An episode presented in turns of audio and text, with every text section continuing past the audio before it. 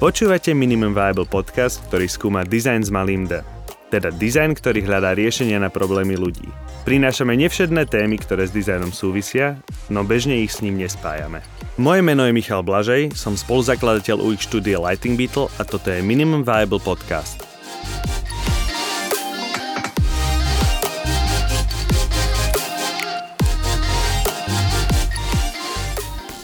Dnešným hostom podcastu MVP je Dodo Dobrík, ktorý sa viac ako 20 rokov profesionálne venuje grafickému dizajnu. Jeho portfólio je neskutočne široké od motion designu cez dizajn chatbotov až po branding. No najviac známy je pre dizajn knižných obálok.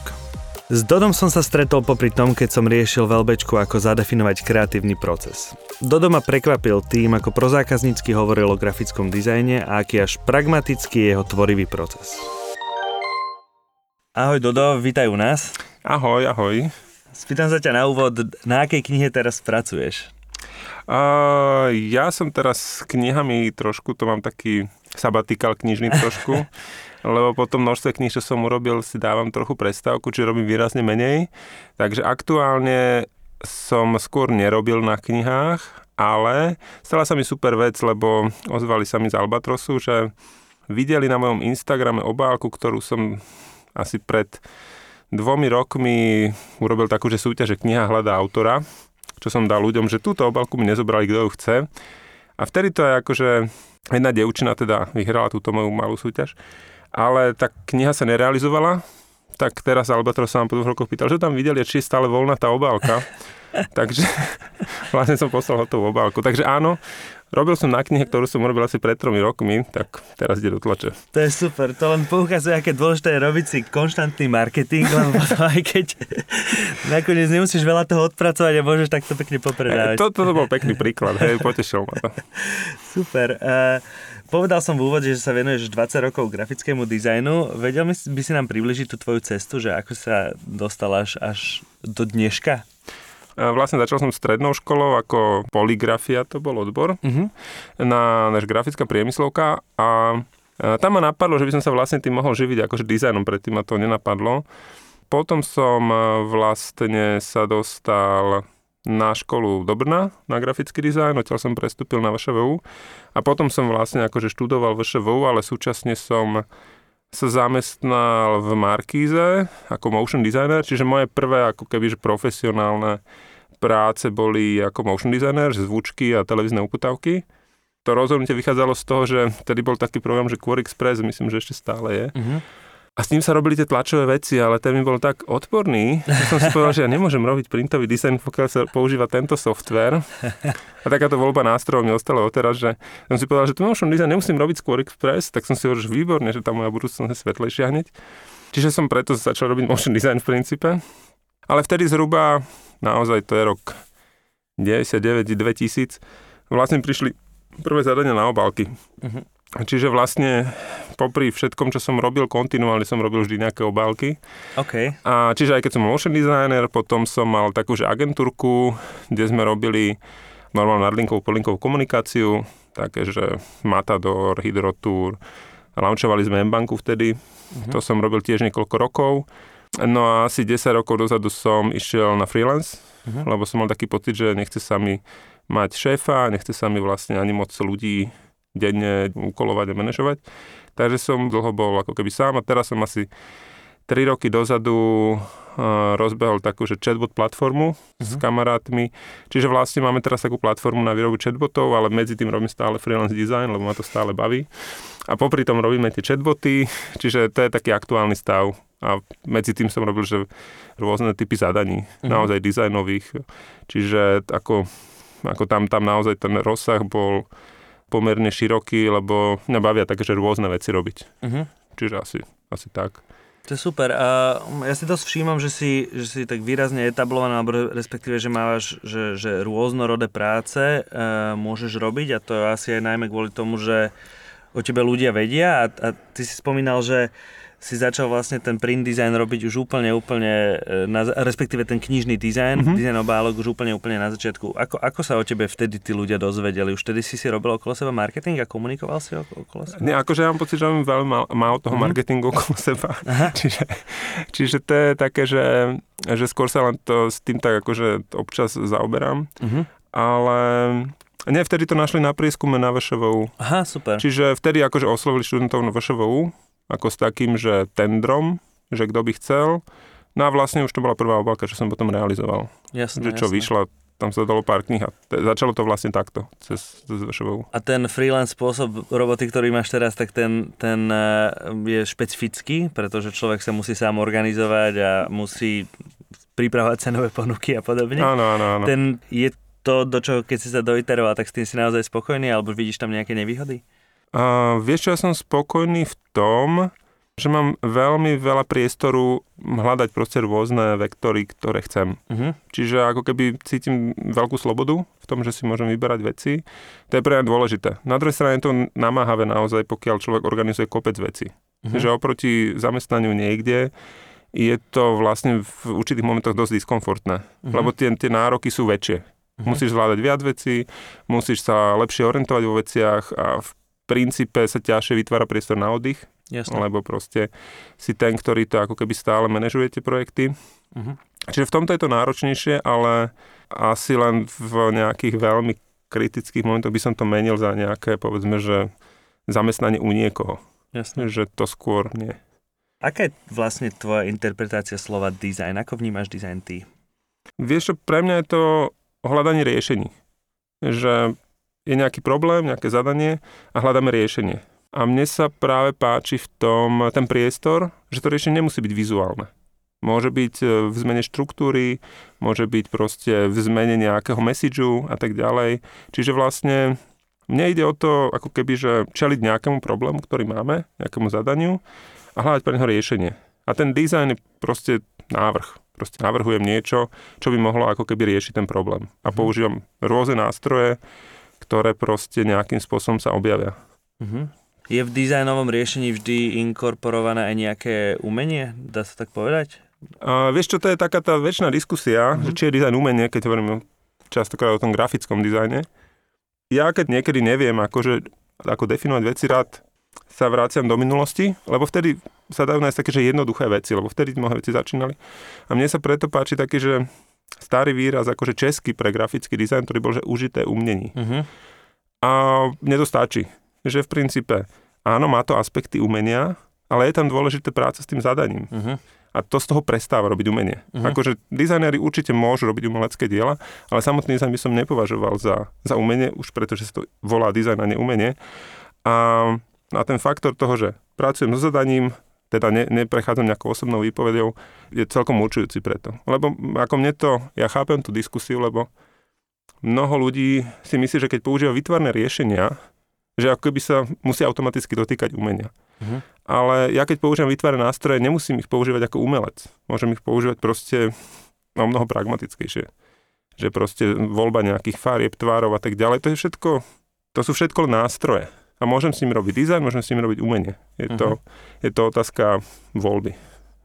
U nás to veľmi v poslednom čase táto otázka rezonuje, pretože máme kolegyňu, ktorá študovala kunzhistóriu a urobila mm-hmm. nám takú veľkú preprednášku Super. vo firme, že, že design versus umenie a odtedy sme sa o tom bavili nespočetne veľa hodín a bolo to naozaj, naozaj zaujímavé. Po, doiterovali sme sa ako keby k podobnej predstave o tom, že čo to vlastne je design alebo definícii, mm-hmm. ako si teraz spomenul.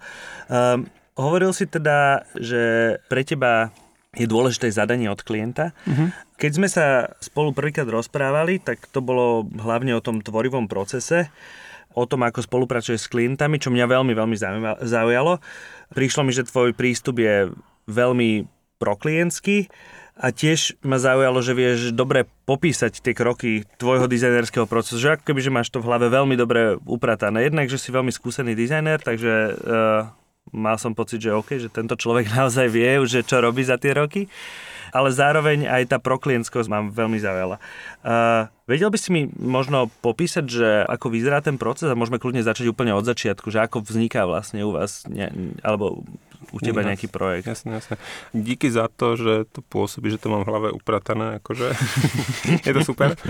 A je to taký, že kontinuálny vývoj. Že keď som ja začal robiť naozaj ako 20-ročný človek, tak ideš do toho, proste chceš urobiť proste veci, berieš proste, ak čo príde, a tie zadania sú nejasné, termíny sú nejasné, dôvody, prečo to robíš, sú nejasné a tak ďalej, ale proste ideš dať nejaký odkaz svetu, niečo, hej, že to obdobie je úplne normálne a prirodzené a to považujem, že to fajn. Len potom narazíš na to, že klient ti hovorí, že no ale toto som nechcel a prečo je urobené len toto a mm, to vychádza, že nemám pre vás prachy, že to vyzerá, že sme sa nejak nepochopili a neviem čo. No a tieto akože skúsenosti, ktoré sú niekedy že bolestivé, niekedy to stojí prachy, čo ja volám, že je také, že školné, mm-hmm. že ako, zaplatil som ďalší, ďalší projekt. Akože toto ma tak akože viedlo k tomu, a že som si nakoniec hľadal veci, že, že tie momenty, kedy mi to funguje, že si hovorím, že toto nejak dobre prebehlo, že jak je to možné a tak ďalej. A týmito zážitkami uh, som, som nakoniec tak skôr intuitívne si to vytvoril a neskôr, keď som si povedal, že, že by som mohol keby pracovať s ľuďmi, ktorí by to, akože chceli sa to naučiť, tak som si uvedomil, že vlastne neviem to úplne presne popísať. A v ten moment som si začal keby pozorovať svoj proces. Začal som si čítať knihy, ktoré sa týkali či už tvorby, akože ako kreativity, čo je práve tá, to blízke spojenie s umením, lebo používa človek kreativitu ako, ako nástroj. Uh-huh. A vlastne cez toto pozorovanie a nejakým spôsobom skúmanie, tak som si nakoniec uvedomil, že áno, že ten proces je popísaný. Že dajú sa nájsť, lebo tých zdrojov je strašne veľa. Akože tá kreativita je veľmi populárna, sú naozaj, že stá tisíce textov k tomu napísané naozaj rôzne typy procesov, ale ja som si nakoniec našiel takú akože veľmi jednoduchú definíciu, to je takéto dizajnerské rád niečo, čo je na konci jednoduché. Čiže že nakoniec som našiel také, že, že vec, ktorá mi naozaj funguje kde považujem naozaj za dôležitý ako keby pre, pre ten proces, pre ten úspech, taký ten, že pracovať na tom prvého kontaktu s klientom. Pracovať na tom, že, že spoznáš ten projekt, spoznáš toho klienta nejakou komunikáciou, zistíš, či si ten človek pre ten projekt. To je tiež úplne nie je to, nie je to málo. No a potom, potom ako keby sa dobre zoznámiš s tým, s tým zadaním. Čiže to je takéto, takéto prvé, že pracuješ s čo najlepšie formulovaným zadaním. Ako môžem to popísať trochu detálnejšie. No ako vyzerá napríklad také, že veľmi dobre formulované zadanie pre teba? Rozmýšľam, lebo ono, ono na začiatku je ešte úplne pred tým zadaním, čo ja považujem za dobré, je naozaj ten kontakt s tým človekom. Lebo ja to beriem tak, že klient nemá byť skúsený, ja som ten, ktorý prichádza so svojimi skúsenosťami a klient teda nemusí presne vedieť, akože prečo prichádza, hej, paradoxne. Čiže ja predsa e, vstupujem do toho procesu s tým, že ako keby najprv vôbec urobím taký prvý prehľad, že máme tú istú tému. Lebo beriem to tak, že keď klient prichádza a že chce logo, tak moja otázka je, či ho potrebuje, ako pre mňa vnútorná. Lebo on môže prichádzať s niečím chce, ale, ale pre mňa je dôležité, že čo podľa mňa potrebuje v daný moment. To môže potom definovať samotnú tú prácu. Mm-hmm. Lebo ja môžem z tej pozície človeka, ktorý má za sebou v tomto obore skúsenosti, akože už, už čas toho prvého rozhovoru, keď ešte sme neprešli zadanie, kedy sa len zoznamujeme s nejakým jeho, jeho takýmto iniciáciou, prečo prišiel, tak môžeme dospieť tomu, to sa mi stalo teraz, uh, minulý týždeň uh, prišla jedna klientka s tým, že, že potrebuje urobiť logo. Ale následne sa porozprávali, akom stage je ten jej projekt. A ja som mi hovoril, že to logo nepotrebuje. Že by zbytočne minala peniaze na logo, že tomu sa nevenuje, že to logo ešte, že to logo bude dôležité v určitý moment toho procesu. A v tento moment som hovoril, že nie, teraz sa sústredíme na to, že pripravíme prezentáciu o tom uh-huh. projekte, lebo to bol stage, kedy ona chcela zajať nejakých investorov ešte. Uh-huh. A zároveň, akože tento prvý, prvá vec, kedy sa len dotýkame ešte nejakého zadania, je dobré na to, čo, som si, čo sa mi zase osvedčilo, že v tento moment človek si vie povedať, že ešte ako keby neinvestoval to žiaden čas, nepustil sa do nejakej výroby nejakej veci, ktorá povedzme pre toho klienta nie je dôležitá a nestane sa to, že ten klient si to uvedomí neskôr. Že on si uvedomí po mesiaci práci, že vlastne hm, to logo je pekné, ale vlastne to drahá investícia. Uh-huh. Čiže ja sa viem takto chrániť, že si poviem, že OK, nepôjdem do toho, lebo ja vnútorne ako keby mám pocit, že to nie, ja to tomu klientovi navrhnem. Hej, že poviem mu, že ja to cítim takto, že vidíme to rovnako, že sme takto zladení rovnako a keď ten klient povie, že vlastne áno, že dobre, nerobme to takto, urobme to tak, ako navrhuješ, tak, e, tak zároveň je to také, že veľmi dobrý pre ten vzťah.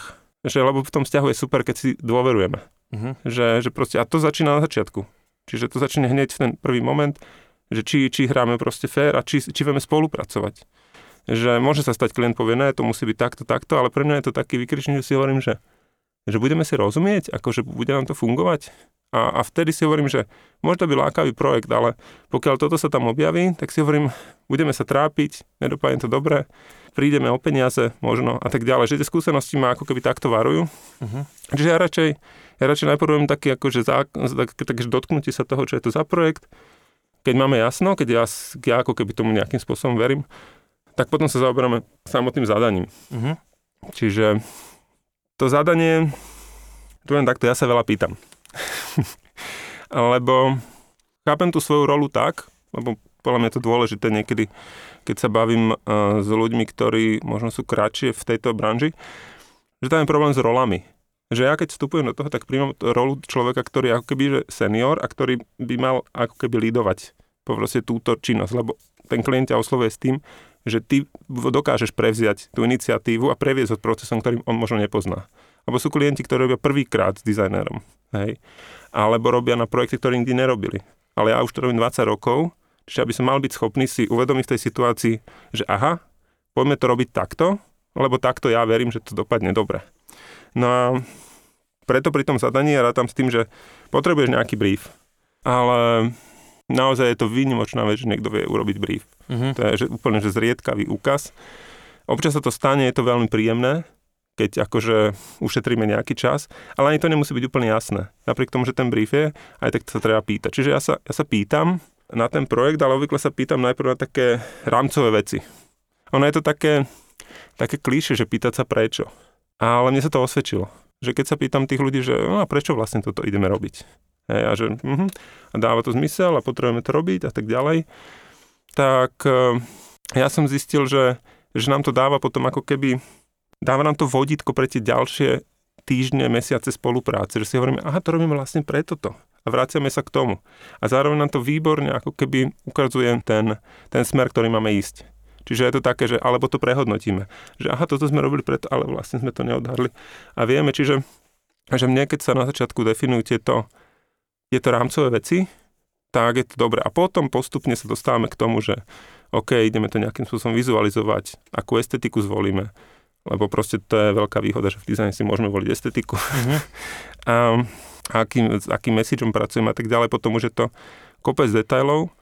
A stalo sa mi nie úplne, že nie, nie, nie raz, akože, ale stále dostal som feedback taký, že tí klienti mi hovorí, že majú pocit, že hovoria s terapeutom. je to také, že nie, nie, nemyslím si, že som terapeut, to nie. Ale naozaj sa takže veľa pýtam. Ale považujem to za, za dobrú vec, ako keby, že tento kvalitný začiatok sa mi akože vždy oplatil a to je súčasť ako keby toho procesu. To zadanie ja považujem za úplne kľúčové. Uh-huh. Že dobre zvládnuté zadanie. Lebo tam uvidíme presne to, že čo nevieme napríklad. To je úplne normálne. Jak, jak môžeme povedať, že toto logo nerobme, a sme zistili, že toto nie je pripravené, tak môžeme zistiť, že OK, že na toto sme všetko zabudli. A, a hľadajme nové. Teraz som bol pred pár dňami v jednej spoločnosti idú robiť, idú robiť zákaznícke centrum. A tak nejak ako keby z hodou náhod sa so mnou spojili s tým, že vlastne to majú celé hotové, má to byť inovatívne, ale oni majú pocit, že to nie je inovatívne.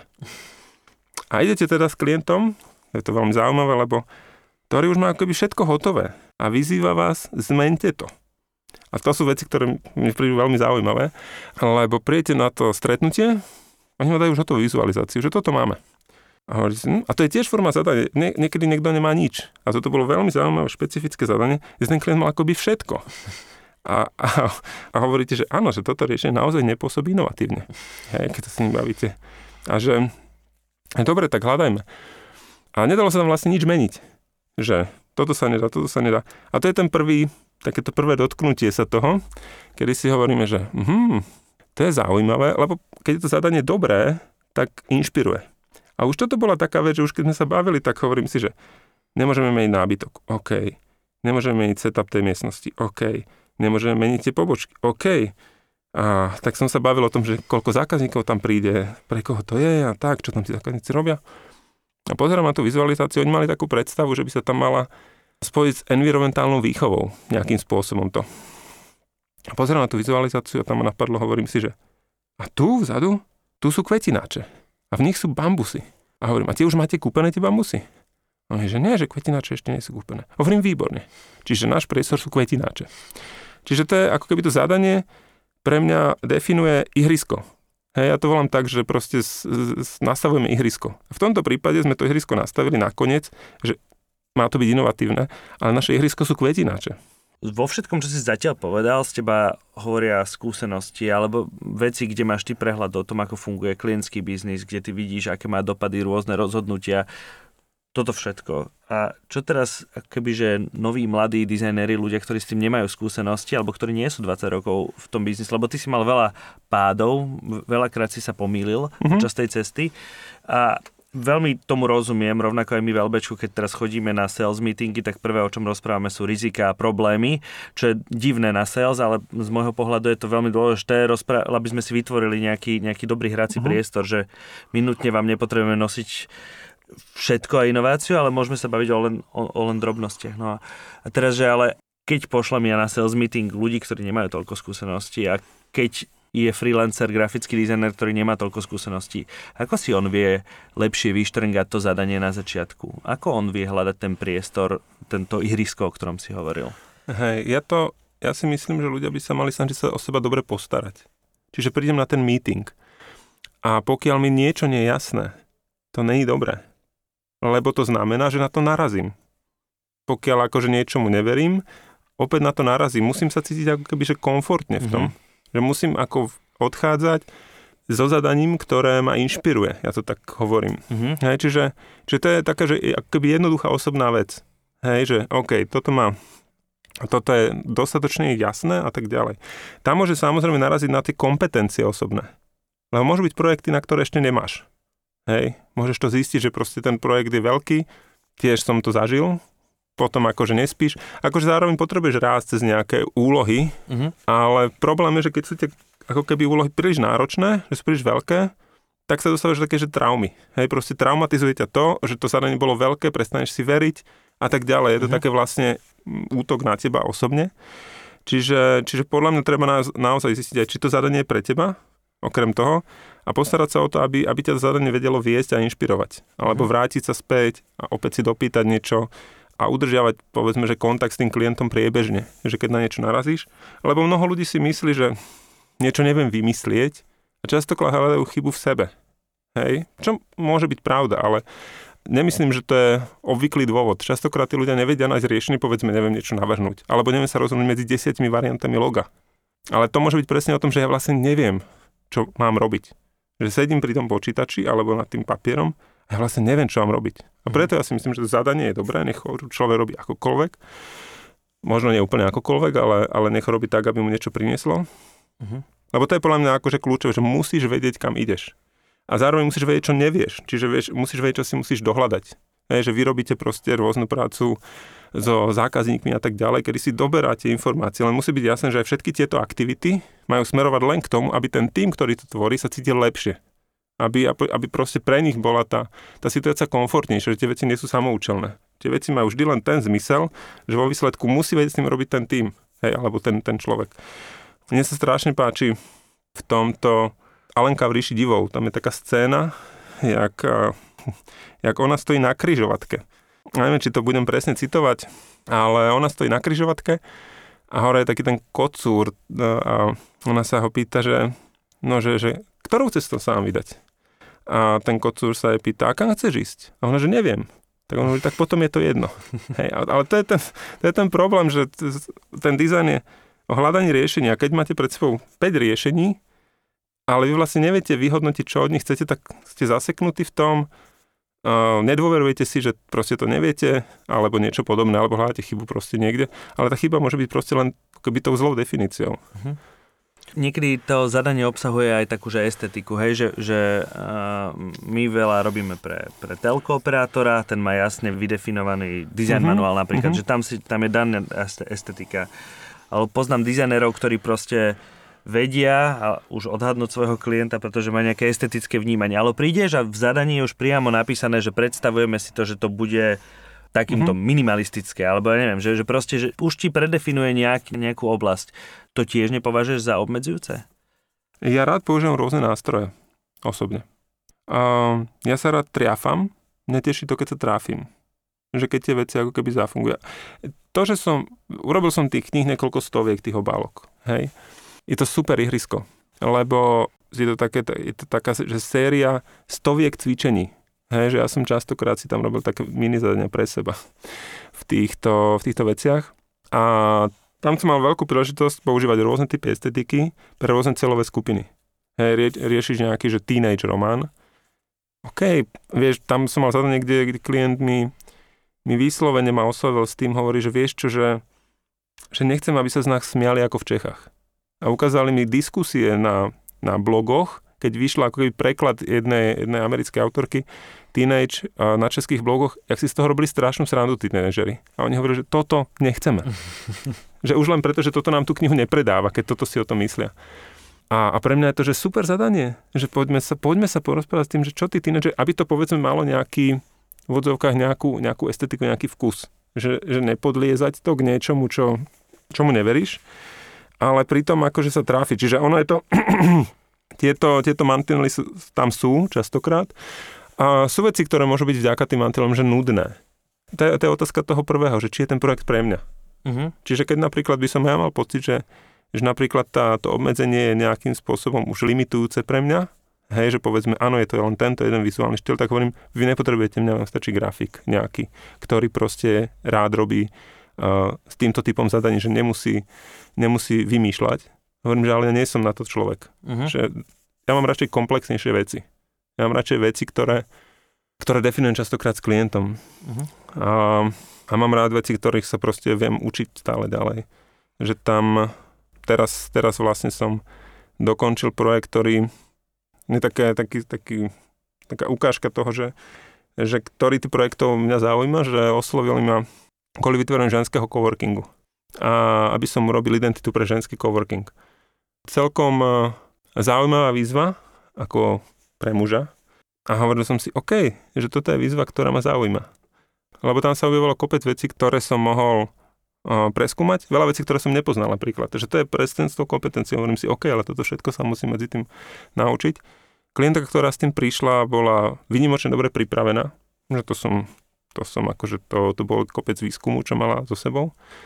Čiže to, to nám potom pomohlo prejsť tým úvodom a, a vlastne vytvoriť úplne nový rámec. Keď už máš na stole zadanie, s, s ktorým si spokojný, kde si si vyzbieral dôležité informácie, tak ak, ak, ako postupuješ potom? Začínaš nejakým prieskumom, robíš si nejaký desk research, alebo že čo, čo je ten tvoj ďalší krok, ktorý ťa inšpiruje ku kreativite uh-huh. a k tvorbe? Hej, keď to zanie dobre, tak ja to potom hovorím také, že, že, že získavanie kompetencie. Že či už si robím nejaký research, niečo, musím ako keby ja nasať do seba tú tému. Hej, že musím, musím, aký ju nepoznám. Že keď hovoríme o knižnej obálke, tam už toho úplne veľa nasávať nemusím. Tam je vlastne veľmi rýchlo dostať sa k procesu realizácie. Lebo, ale to sa zvyšuje. To zvyšuje sa vlastne tými, tými projektami, ktoré máš. Čiže keď robíš e, ten ženský coworking, tak tam musím ako keby vyslovene tú tému spoznať. Že tým, že tá klientka mi dodala kopec materiálov, tak vedel som sa ako keby to naučiť odtiaľ, alebo získať tie informácie.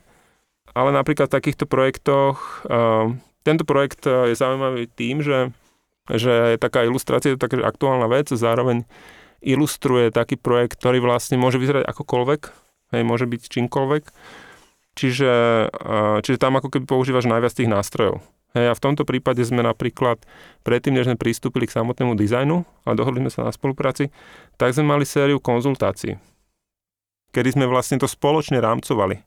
Ten, to, že bude to viac fyzický priestor, bude to, a vlastne sme viedli sériu, sériu konzultácií, ktoré boli už súčasťou toho servisu, čo robím. A vlastne to trvalo niekoľko týždňov, prešli sme si tým, ja som bol vtedy ako keby už pripravený, zorientovaný v tom, v tom projekte, rozumel som presne ako keby tým, tým všetkým parametrom toho projektu. Získal som informácie, ktoré som predtým nemal a, lebo môj cieľ je urobiť, že neurobiť to nejakým spôsobom, že banálne, ale skôr robiť to tak, aby to opäť trafilo. No a následne začal, začali sme robiť nejaké vizuálne riešenia. Uh, s tým, že sme vlastne pripravovali taký ako keby prvý taký meetup tej komunity. To bolo tiež rozhodnutie, že vlastne ako budú použiť tie prvé grafické veci. Že to bol taká, taká, taká komplexná vec. Začal som robiť na projektoch, kde, uh, kde som najprv ako keby len konzultoval proces, alebo konzultoval som potenciálne možnosti nejakého brandu a následne sa klient rozhodol, že OK, že, že to, čo rozprávam, vlastne by sa hodilo nejakým spôsobom vizualizovať. Čiže, čiže ako keby tento rámec, ako pracujem, strašne, strašne určuje, aký typ projektu to je. Uh-huh. Že keď sú to veci, ktoré sú ľahšie uchopiteľné, typu, že nejaký vizuálny návrh obálky, tak tam m, mm, tú kompetenciu mám vysokú, že tam to viem ako veľmi rýchlo produkovať, ak som ti hovoril, niekedy len vyťahneš to do šuflíka, mm-hmm. ten extrém. Ale a keď ten projekt potrebuje viac, tak hlavne, okay, ja, ja pracujem s tým, že ja musím byť pripravený to riešiť. Um, musím mať dobre zvládnuté nástroje, s ktorými robím, hej, čiže ale s tým počítam že viem urobiť ten vizuálny návrh, keď ideme vizualizovať. Čiže s tým počítam ako, akože s, takým, s takou istotou. Že na konci to viem vizuálne urobiť podľa, podľa toho, čo a, sa rozhodnem robiť, ja veľa toho modelujem v hlave. Čiže neustále, neustále vytváram pre seba nejaké potenciálne možnosti a obvykle, keď si sadnem k počítaču a idem niečo robiť, tak mám ako keby za sebou kopec takýchto, takýchto vlastných úvah, iterácií, ktoré ma navedli k tomu, že OK, toto chcem robiť a idem to vyskúšať vizualizovať, idem, alebo vyskúšam niekedy robím prezentácie. Hej, že, že urobím prezentáciu ideovú, ktorá naznačuje tú cestu vizuálnu a mne to pomáha utriať myšlienky a vlastne s touto ideou, ktorú si vytvorím, potom pokračujem ďalej k vizualizácii. Uh-huh. Čiže najprv ako keby teda skúsim si to zinterpretovať. Mm-hmm. Hey. Predstavím sa tak, že nazbieraš veľmi veľa informácií, jeden dôležitý zdroj je to zadanie, druhé je, je nejaký ako keby, že získavanie kompetencií, čiže pochopenie mm-hmm. cel, celej tej domény. To robí samozrejme takú dobrú vec, že ľudský mozog na pozadí funguje a spracúva si veci a, áno, áno, áno. a, a robí sa tá kreativita tam sama ako keby. Mm, potom dojdeš pred počítač a začneš si to už organizovať, hej? Lebo to, to mi tak prípada, že prichádza tá prezentácia. Hej, ja, ja vlastne mám takú, že veľkú predispozíciu, ja ako keď predávam tú, tú svoju tvorivosť, že ja mám veľkú, veľkú predispozíciu v tom, že som schopný tvoriť. Hej, že ja použijem ten výraz, že latentná inhibícia. Ja, ako som študoval, tak tieto, tieto veci, čo sa týkajú tvorivosti, tak, tak som zistil, že, že tie určité aspekty, ako keby tvoje osobné, že nejakým spôsobom ti funguje mozog, nemáš nejakú predispozíciu, mm-hmm. tak vlastne v rámci tej práce to vieš podporovať. Hej. A v, v tom priebehu proste svojho hľadania som našiel okrem iných mnohých výrazov taký výraz, že latentná inhibícia. Ja som hovoril, že áno, áno, toto, toto presne riešim. A to je taká, že... Musíš ho vysvetliť, áno, lebo... Hej, my sme sa ja, o tom bavili. Ja naozaj neviem, čo je inhibícia. Hej, vieš čo, poviem to ako, ako slovné spojenie, lebo v princípe to znamená pri fungovaní mozgu, že, že nie si schopný ako keby filtrovať vstupy, ktoré ti idú do mozgu. Uh-huh. Hej, čo je pre tvorivosť super vec. Môže to viesť až k autizmu, to je taká, ta, ten, ten e, negatívny aspekt, alebo taký dramatický aspekt toho, kedy tých e, vstupov je tak strašne veľa, že ich nedokážeš vôbec vyhodnocovať. Mm-hmm. Ale keď máš tú mieru, že teda mm, vieš, to, vieš to využiť uh, v tvorivom procese, tak je to výborná vec. Lebo proste to znamená, že príjmaš do seba rôzne vstupy, je ich veľa a ide o to, že, že ako keby nevyhodnocuješ, čo je dôležité a čo nie je dôležité. A presne preto ja rád pracujem s informáciami. Lebo ja toto do seba všetko nalém a ono sa tu začne diať. Hej, viem, že mi takto funguje mozog, poďme do toho. Čiže, čiže presne mo- moment, lebo ten, ten, tá kreativita je o tom, že spájaš nové veci alebo staré veci novým spôsobom, nové, hľadaš nové, nové prepojenia. A preto mi neprídu ako veľmi hodnotná veci informácie. A mne, mňa osobne to veľmi podporuje, že viem, že áno. Preto keď si hovoril, že ako keby e, robím rôznym štýlom, to je súčasť toho že mne ten štýl prichádza v rámci tých informácií. Že tie knižky boli tiež super tréning, ktorý stále využívam, lebo si hovorím, OK, toto robím v tejto estetike, toto v tejto, toto v tejto. Čiže tá, latentná inhibícia je vlastne mozog špongia, hej? Že... Hej, niečo také. Nie, veľmi zaujímavý point podľa mňa, ktorý ktorý je treba počiarknúť v tom, čo si hovoril, je, že každému kreativita funguje trochu inak a každý ako keby si musí nájsť svoju cestu. Ja som presne tiež tento typ človeka, ktorý potrebuje veľa počúvať a potom mu to cvakne na pozadí niekde uh-huh. a už, ja už väčšinou idem na papier s tým, že viem, čo chcem riešiť. Uh-huh. Ale áno, mnoho dizajnérov potrebuje sa z toho vykresliť, proste nájsť si nejakú cestu, uh, že možno pracujú viac, viac uh, s, tým, uh, s tým kraftom na tom papieri, že, že sa dostanú k tomu, tomu správnemu. Je to možné, je to možné. To, niekedy im to príde obmedzujúce, pokiaľ je človek príliš fokusovaný na to vizuálne, lebo no, beriem to tak, že zase, zase uprednostňujú vizuálne riešenia. Je, že to by som bral ako také, že, že je to možné, ale je to aj keď robíš vizuálnu vec typu logo, tak uh, podľa mňa je dobré možno venovať pozornosť tomu, tomu rozmýšľam nad tým, ako to urobiť, než, než venovať sa príliš ako keby, že nekonečne veľa času nejakej vizualizácii, že to ujasnenie myšlienok je, je kľúčové, lebo áno, tá kreativita funguje rovnako, ale niektoré aspekty sú, sú spoločné. Že tento množstvo informácií a čas, ktorý také, že vieš sa fokusovať a tak ďalej, to, je, to, je, to sú veci, ktoré fungujú akože pre mnohých ľudí. Hej, že na jednej strane sa vieš fokusovať, na druhej strane si schopný príjmať informácie len tak. Hej, že, že je to taký balans medzi týmito vecami.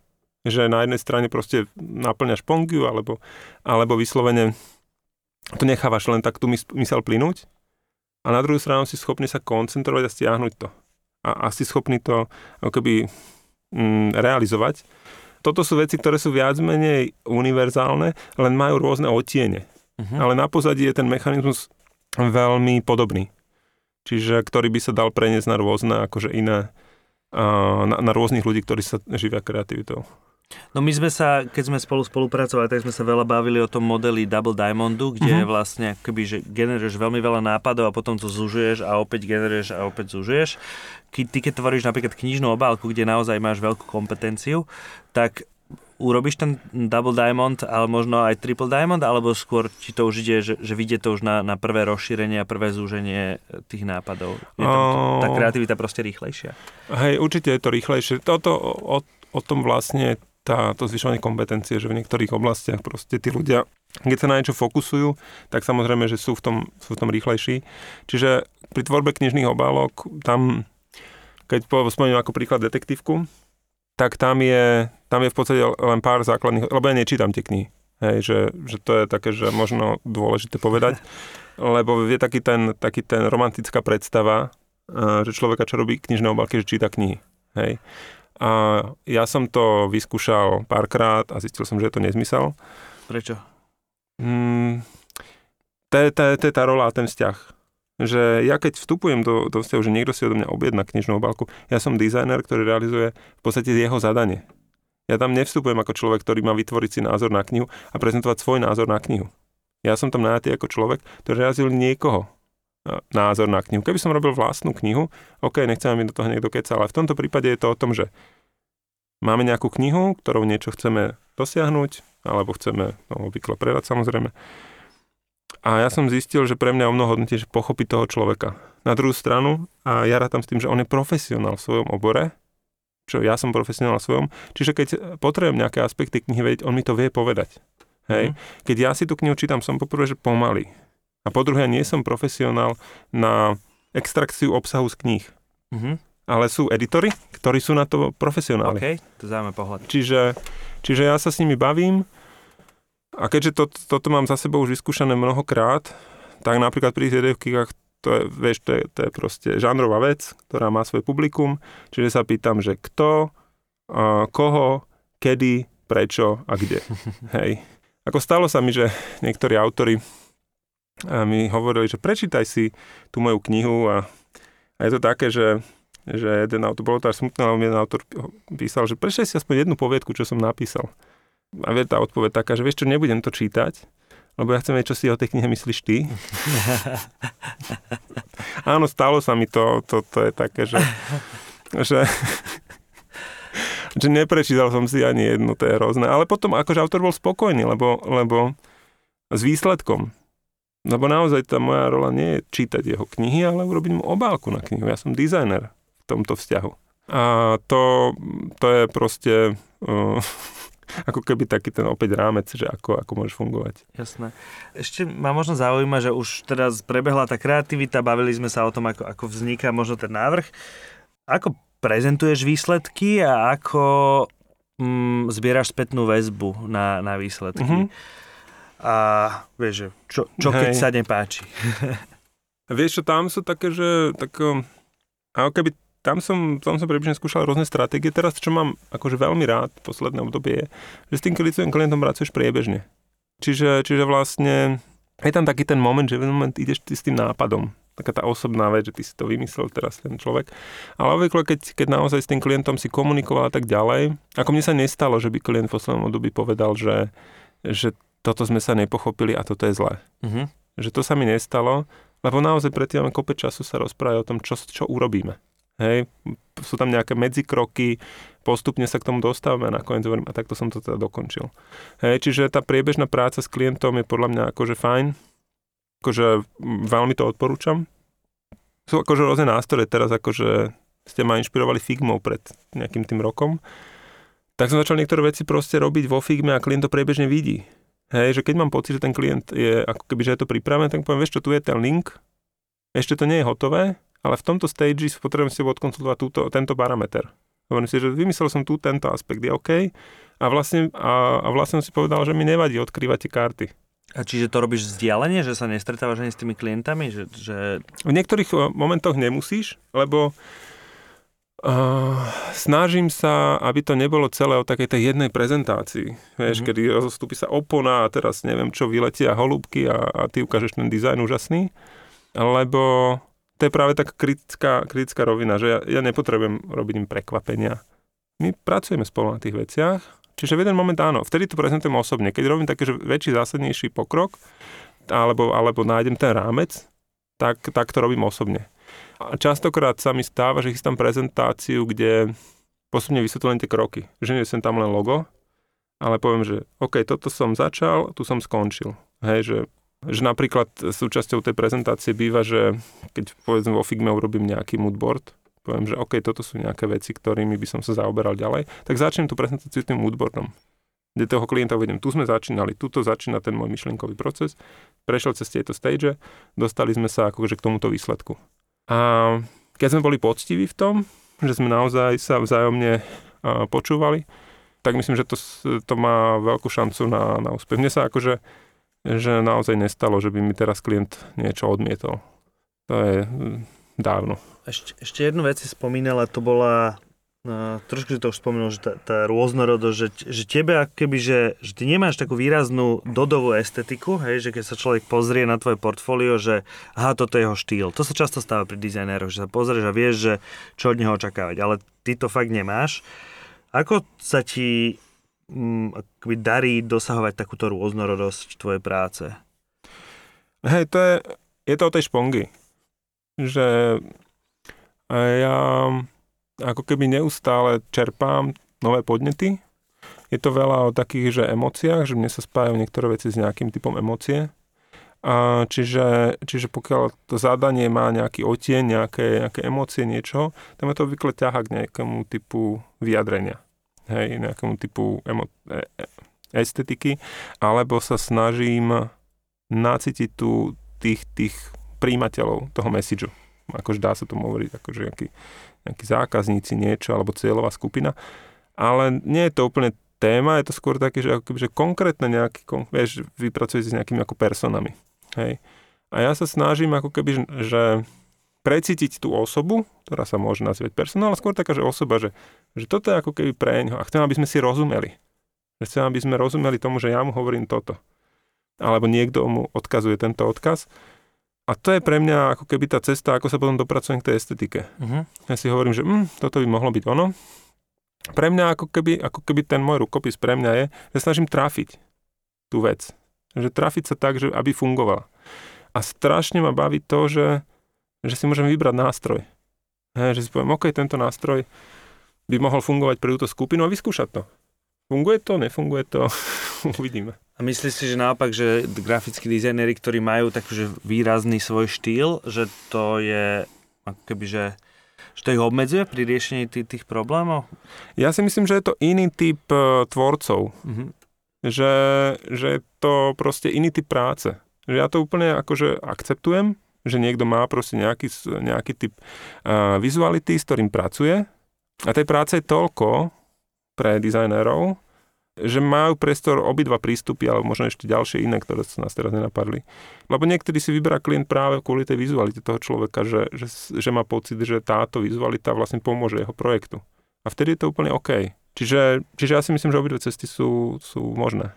OK. A teraz, že, že ty tiež robíš už 20 rokov v dizajne a mm, ten dizajn sa mení samozrejme v čase uh-huh. a mhm. kebyže aj tá mainstreamová estetika je rôzna. A sleduješ tieto trendy, alebo že ako sa ty akby updateuješ v, tom, v, tomto, v tomto svete? Je to pre teba vôbec dôležité? Vieš čo, ja som taký, že som, som člen komunity, čiže ma tie veci sa dotýkajú priamo. Čiže proste vnímam tie veci. Nie som taký, že by som sa špeciálne venoval sledovaniu nejakých že trendov, že teraz idem sledovať trendy. Že skôr len ja sám ako keby zažívam tú realitu, čo žijeme. Hej, že, že hovorím si, OK, a hovorím si, toto je zaujímavé. Akože nesnažím sa proste si povedať, že OK, teraz idem chytiť nejaký, nejaký trend podľa nejakého, neviem, trendo, trendosetera, mm-hmm. alebo jak by som to nazval, netuším.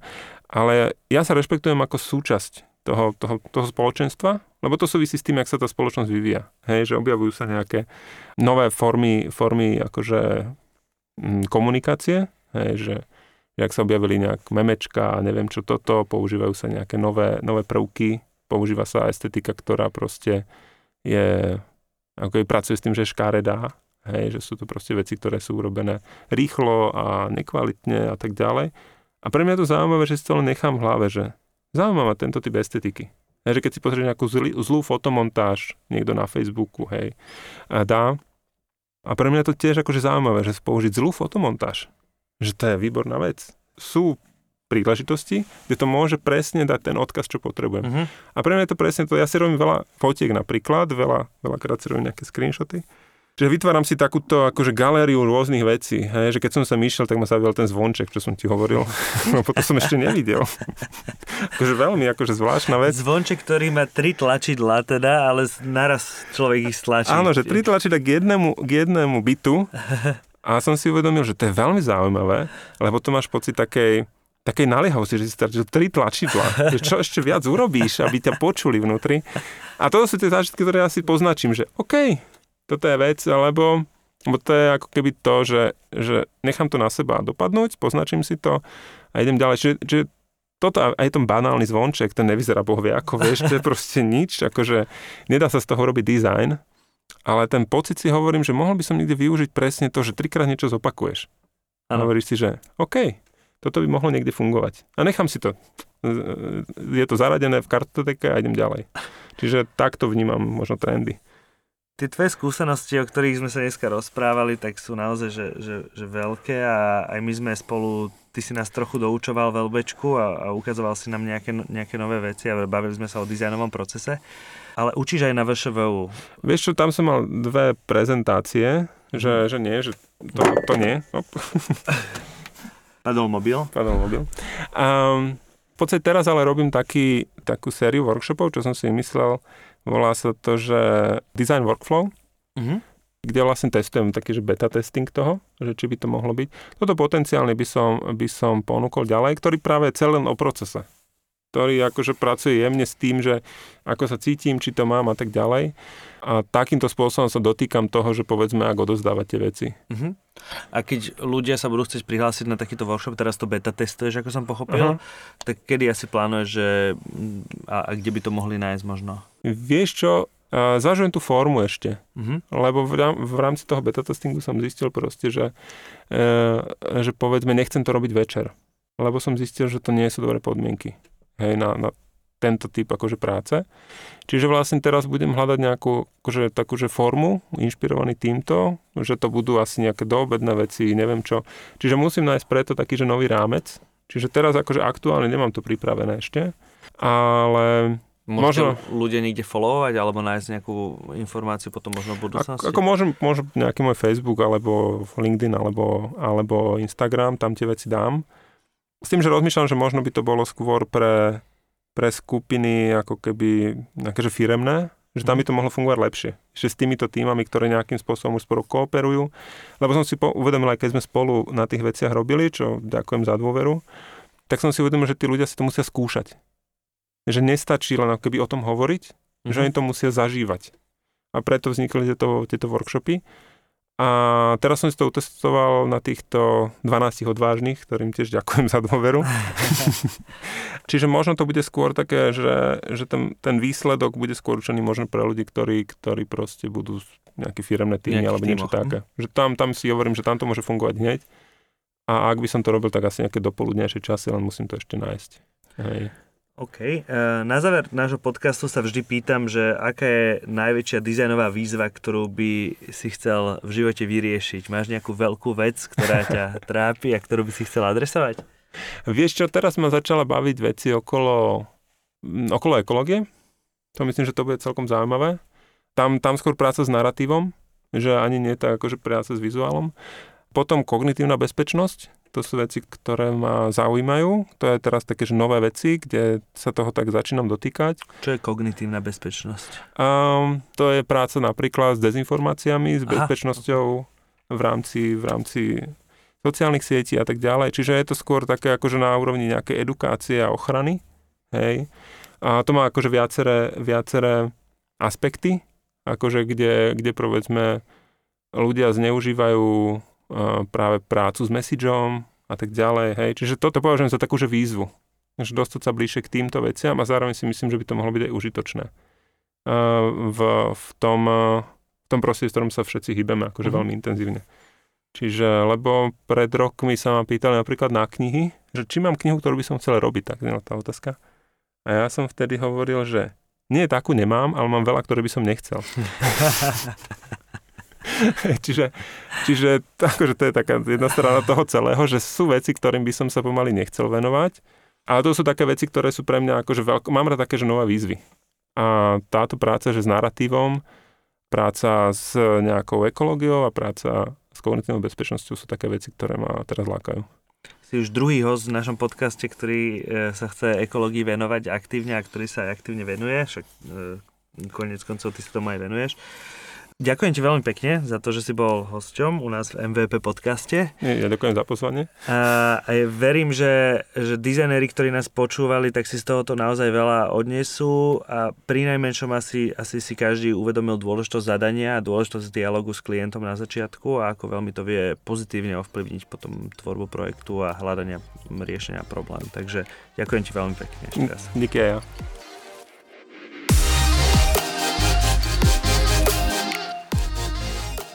Túto epizódu Minimum Viable Podcast vám priniesol tvorivý tým UX štúdia Lighting Beetle. Veríme, že sa vám téma páčila a ďakujeme za pozornosť. Ak máte vlastný nápad s témou alebo spätnú väzbu, ozvite sa nám na podcast.lbstudio.sk. Ak sa vám podcast páčil, môžete ho ohodnotiť na vašej podcastovej apke alebo zozdieľať s vašimi priateľmi. Do počutia.